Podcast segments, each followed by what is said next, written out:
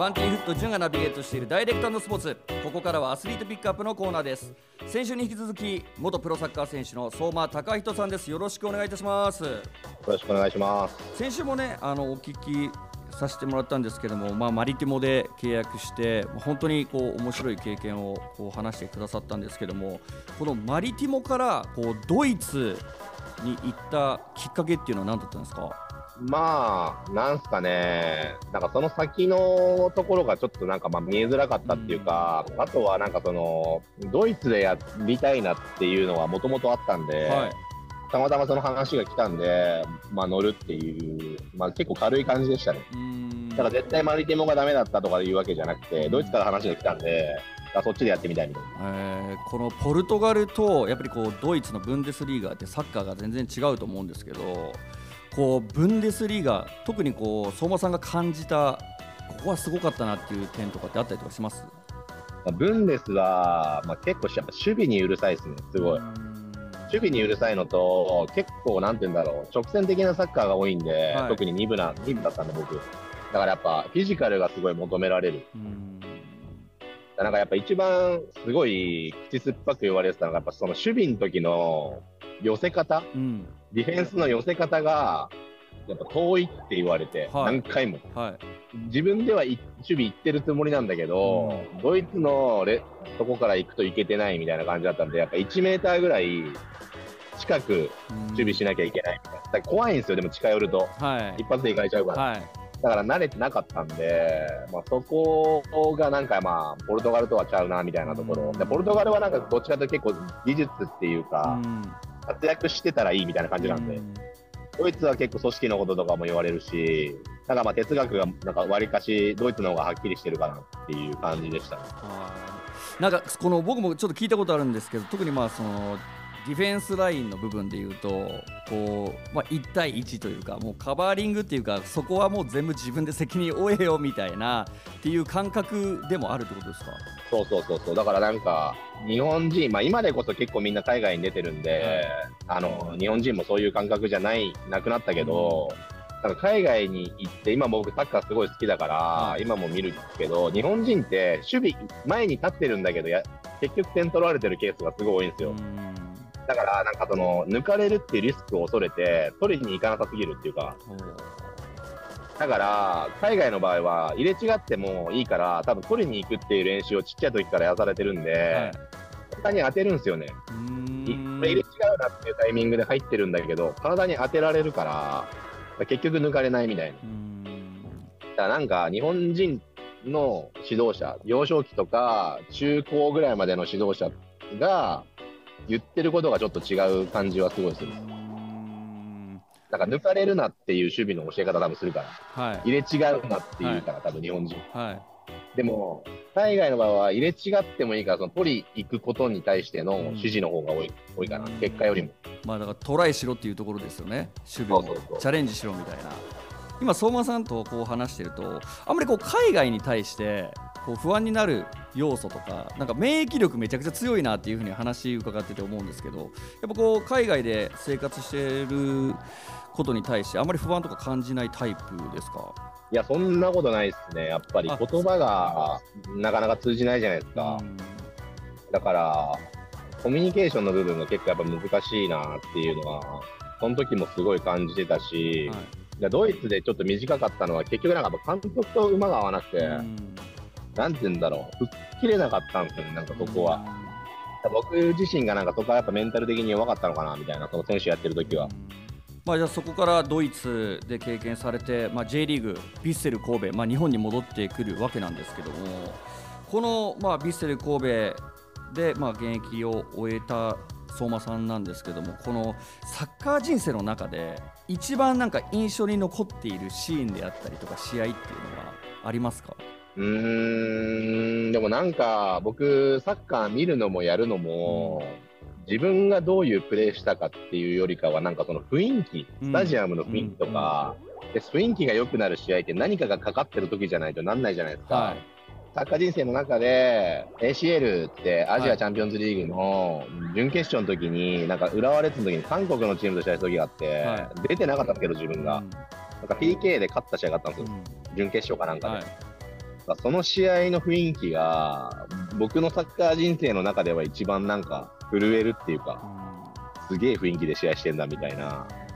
あのシーンがやっぱなんか残ってるかな。僕結構なんかね、自分が過去出た試合とか、自分がやってた試合の話結構みんなしてるんですけど、うん覚えてないんですよ、僕。はいなんかあの試合のこの時どうだったよねみたいな話してても、そんなチームと試合したっけみたいな感じのぐらいしか覚えてない。はいはいはい面白いはいだから全然なんか印象にない、とどめてないんですよ、なんか。だけどその試合はなんかすごい、まあ、たまに YouTube とかで見返しても、うわ、こんな感じやったなみたいなのとかはめっちゃ覚えてる。それはもう浦和レッズのホームゲームでやられてた試合ですか？ホームで、はい、そうです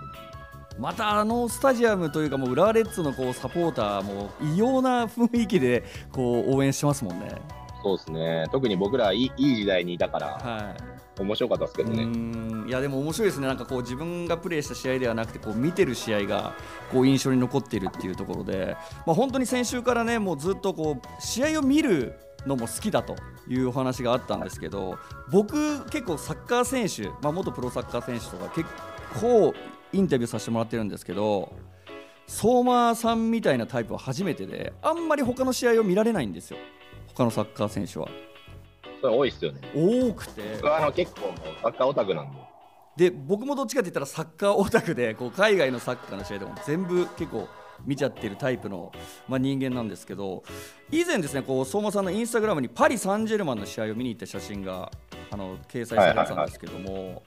こうやっぱ現地に行ってみたりとかもするんですね今でも全然しますね。ちなみにあの相馬さんは好きなチームとかあったりとかするんですか？えーいやまあもちろん PSG の試合めっちゃ面白かったですし、まあ、いいサッカーしてるところのチームが好きなんで、どこをサポートしてるとか別にないんですよ。だ今年はだから普通に、あれっすよね、やっぱアーセナルとかの試合見たいなとか、いいですね。まあ、ハーランド見に行きたいなとか、はなんか最近はなんかリーガー、一昔前はリーガーずっと見てましたけど、でもぶっちゃけちょっとやっぱロナウドとメッシいなくなってからリーガー全然見なくなっちゃって、うん。今追ってないですね、全然バルサもレアルに。どっちかというともうプレミアメインかな、今は。もうでもこう気になるアーセナルには冨安選手という日本人選手もいて冨安選手がアーセナルでやってるプレーっていうのは相馬さんから見ていかがですか？いや、すごいと思いますよ。ななんやろ、やっぱ能力高いですね、普通に。日本人もついにここまで来たかっていう。ああやっぱそういう感覚で見てらっしゃるんですねそうですね。だ僕なんかそのサッカービジネス側から結構見るの好きなんで、だからそのトランスファーマークトっていう代理人とかが見てるような、マーケット、その選手に値段がついてるサイトがあるんですけど、ん。移籍金がいくらだ。うん。それどういう選手がどこのクラブに動くとか、あ、こいつめちゃくちゃ値段上げたらワールドカップでとか、はい。そういうのを見ながら見てるのが好きなんで。めちゃくちゃ面白いな、なんか。もう僕はもう本当現地で見ることがないんで、もう常にああいうもう本屋さんにあるワールドサッカーダイジェストとか、もうああいうのをもう常に見て、こう僕若手の選手をこう自分の中で発掘するのが結構大好あきで、だからアヤックスとかに結構こうはいはいはい。すごい選手になるだろうなみたいな選手とかいるじゃないですか。ああ、いますね。それこそもう本当去年ですか？のワールドカップでもうベリンガムが16歳ぐらいからこうちちょっとチェックさせてもらってて、はいはいこうやっぱえ19歳でこうイングランドを背負ってこう戦ってる彼を見るとなんか自分の中でも俺は16歳から見てんだぜみたいな感覚になってこう自分の中でこう若手をすごいチェックしてるんですけど、まあ、本当、まあ、ベリンガム以外にも今回のワールドカップには若手の選手とかたくさん出たと思うんですけどももうやっぱり今の話聞いてて相馬さんもこのワールドカップの試合は見られましたか？たくさん。現地も3試合見に行ったんで、は見ましたね、ワールドカップはだいぶ。い、現地っていうとどの試合を見に行かれたんですか？えっと、フランス対オーストラリアと、はい。日本日本、ドイツと、はい。あとブラジル、セルビア。で、ベルギーの試合も本当はチケット、ベルギー、カナダも取ったんですけど、はい。日本戦が面白すぎて、もう行くのやめました。チケット持って。でもその中でこう日本、ドイツ、まあ、日本でのプレー経験もありドイツでもプレー経験がある相馬さんから見たこの日本対ドイツっていうのはどのように見てましたか？まあでも、勝てると思わなかったですけどね、本当に。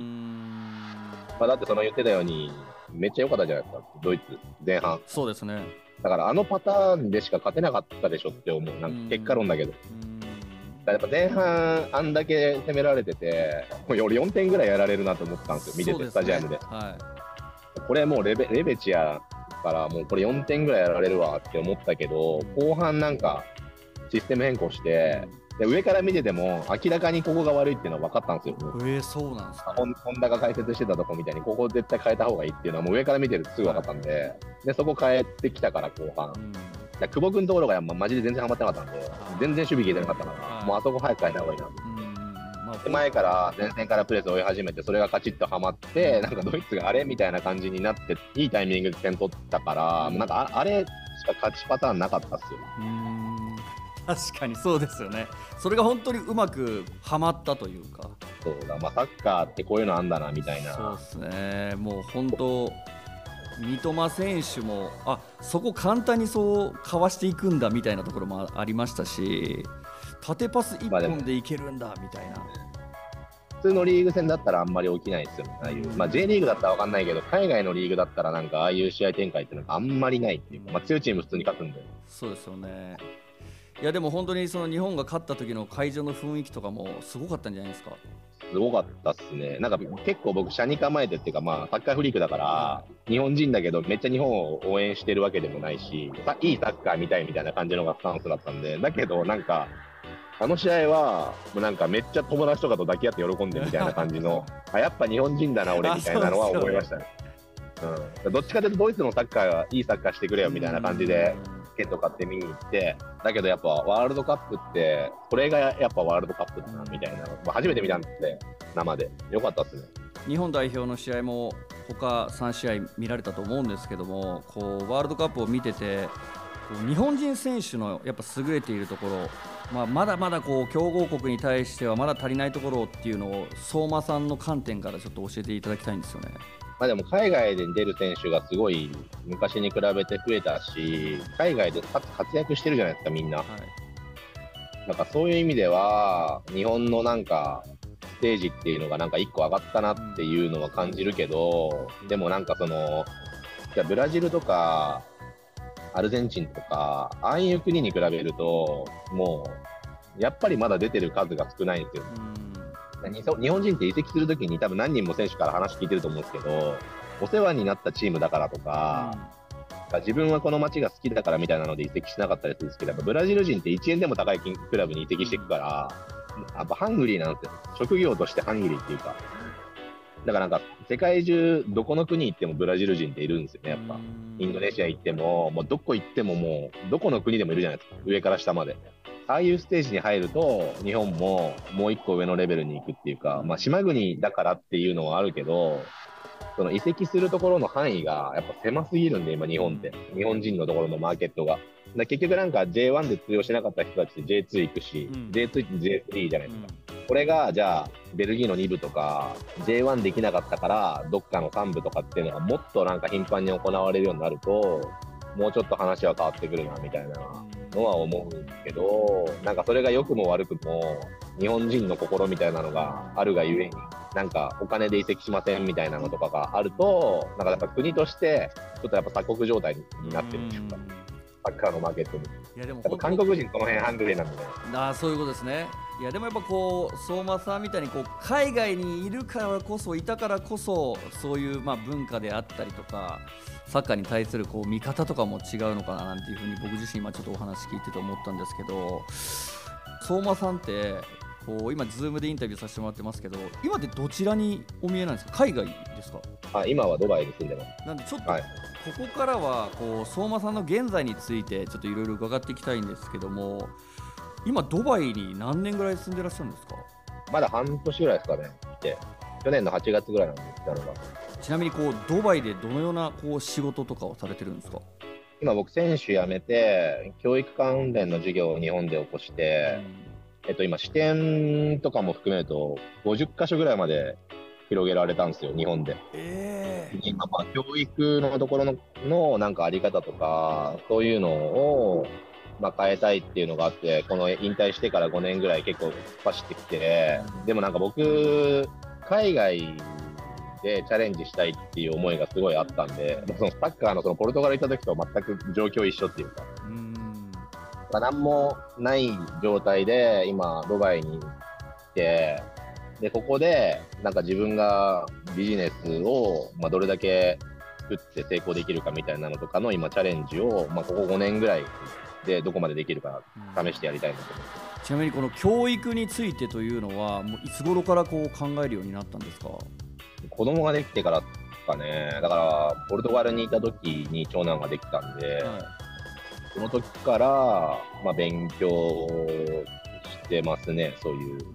何がいいのかみたいなところは。やっぱその日本の教育の部分とかでもやっぱ思うことがあってそういうこともやろうと思ったっていうのもあるんですか？そうですね。まあ、日本の教育は、まあ、戦後から変わってないんで、文科省の要領とかが。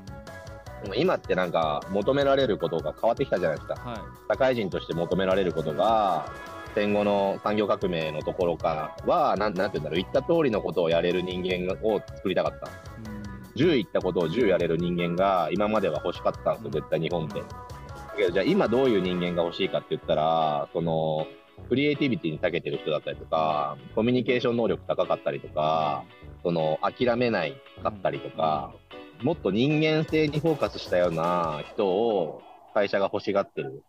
だから今までの教育でそういう子ができるかって言われると多分できにくい。日本の教育だと。だから今、海外って、まあ、探究学習だったりとか、なんかその五感を刺激したようなモンテストーリーだったりとか、いろんな教育プログラムってあるんですけど、これからなんか日本として変わっていくべきだなと思うのは、より個人にカスタマイズされた教育を提供すること。うん、だから横並びで、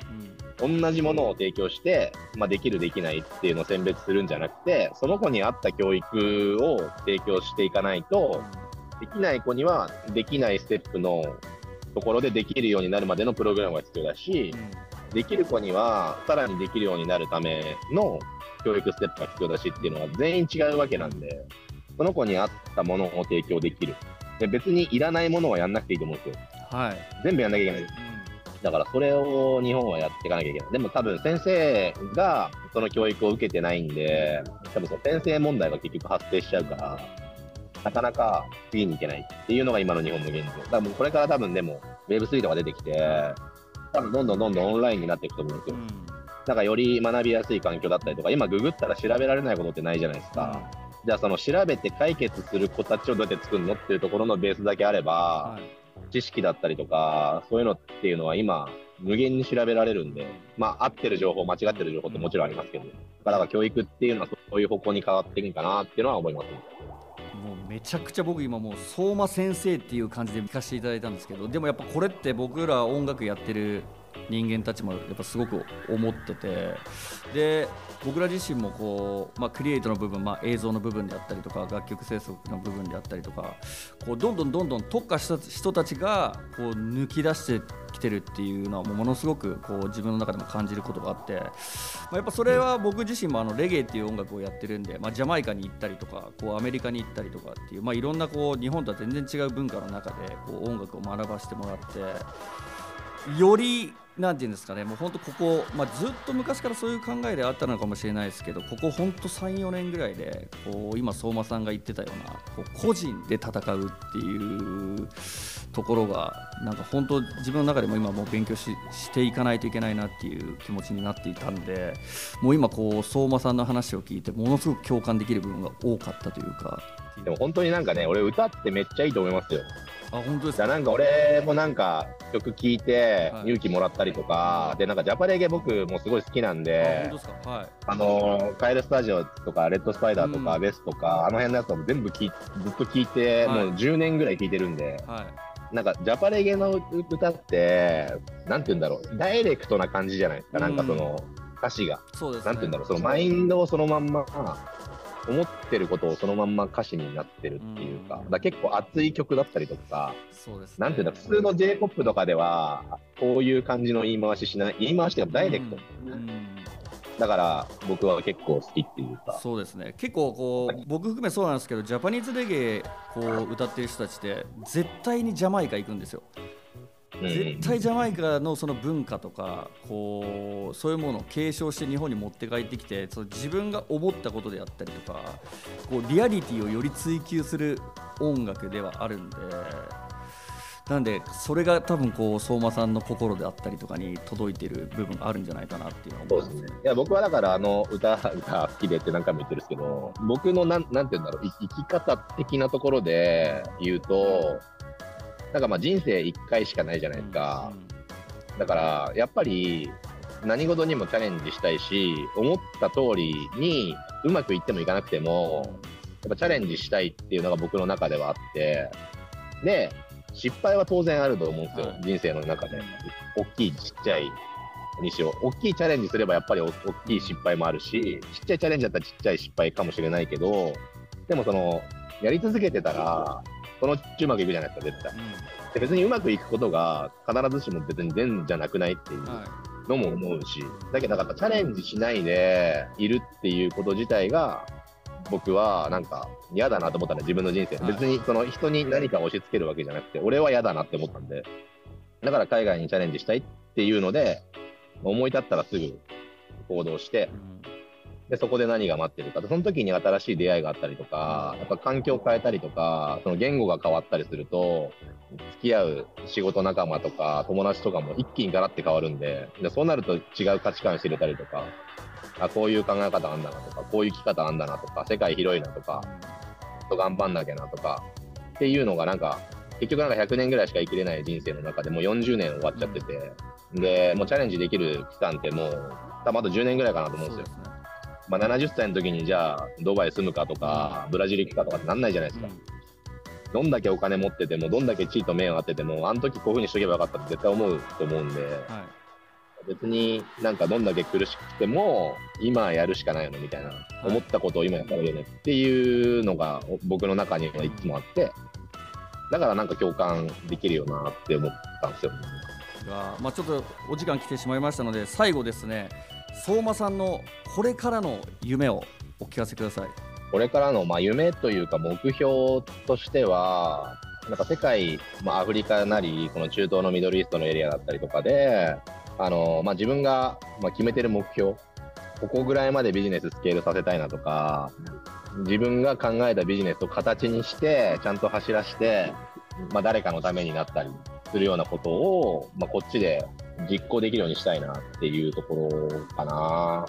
結構ハードル高い目標を掲げて、そこを達成したいですね。えー相馬さんに関する情報はですねインスタグラム、ツイッターなどをチェックしてください、えー相馬さんのインタビューの模様は ZIPFM のウェブサイトポッドキャストでも聞けますのでこちらもぜひチェックの方よろしくお願いいたします。